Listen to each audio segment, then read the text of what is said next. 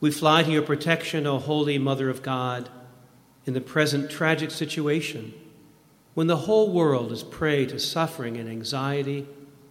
We fly to you, Mother of God and our Mother, and seek refuge under your protection. Virgin Mary, turn your merciful eyes toward us amid this coronavirus pandemic. Comfort those who are distraught and mourn their loved ones who have died and at times are buried in a way that grieves them deeply. Be close to those who are concerned for their loved ones who are sick and who, in order to prevent the spread of the disease, cannot be close to them. Fill with hope those who are troubled by the uncertainty of the future and the consequences for the economy and employment. Mother of God and our Mother, pray for us to God, the Father of mercies, that this great suffering may end and that hope and peace may dawn anew. Plead with your divine Son as you did at Cana, so that the families of the sick and the victims be comforted and their hearts be opened to confidence and trust. Protect those doctors, nurses, health workers, and volunteers who are on the front line of this emergency and are risking their lives to save others. Support their heroic effort and grant them strength, generosity, and continued health.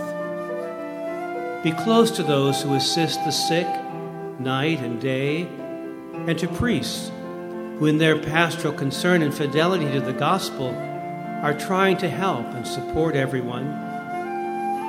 Blessed Virgin, illumine the minds of men and women engaged in scientific research they may find effective solutions to overcome this virus.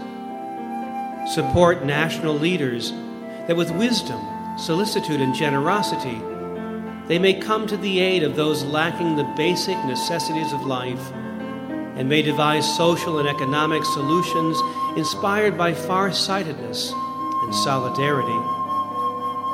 Mary, most holy, stir our consciences so that the enormous funds invested in developing and stockpiling arms will instead be spent in promoting effective research on how to prevent similar tragedies from occurring in the future.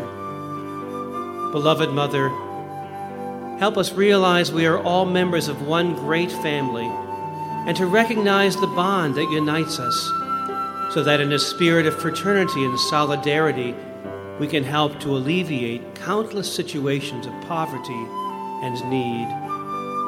Make us strong in faith, persevering in service, constant in prayer.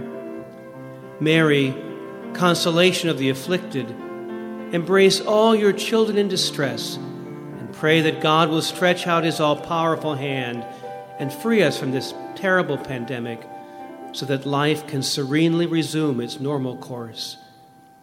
To you, who shine on our journey as a sign of salvation and hope, do we entrust ourselves, O clement, O loving, O sweet Virgin Mary. Amen.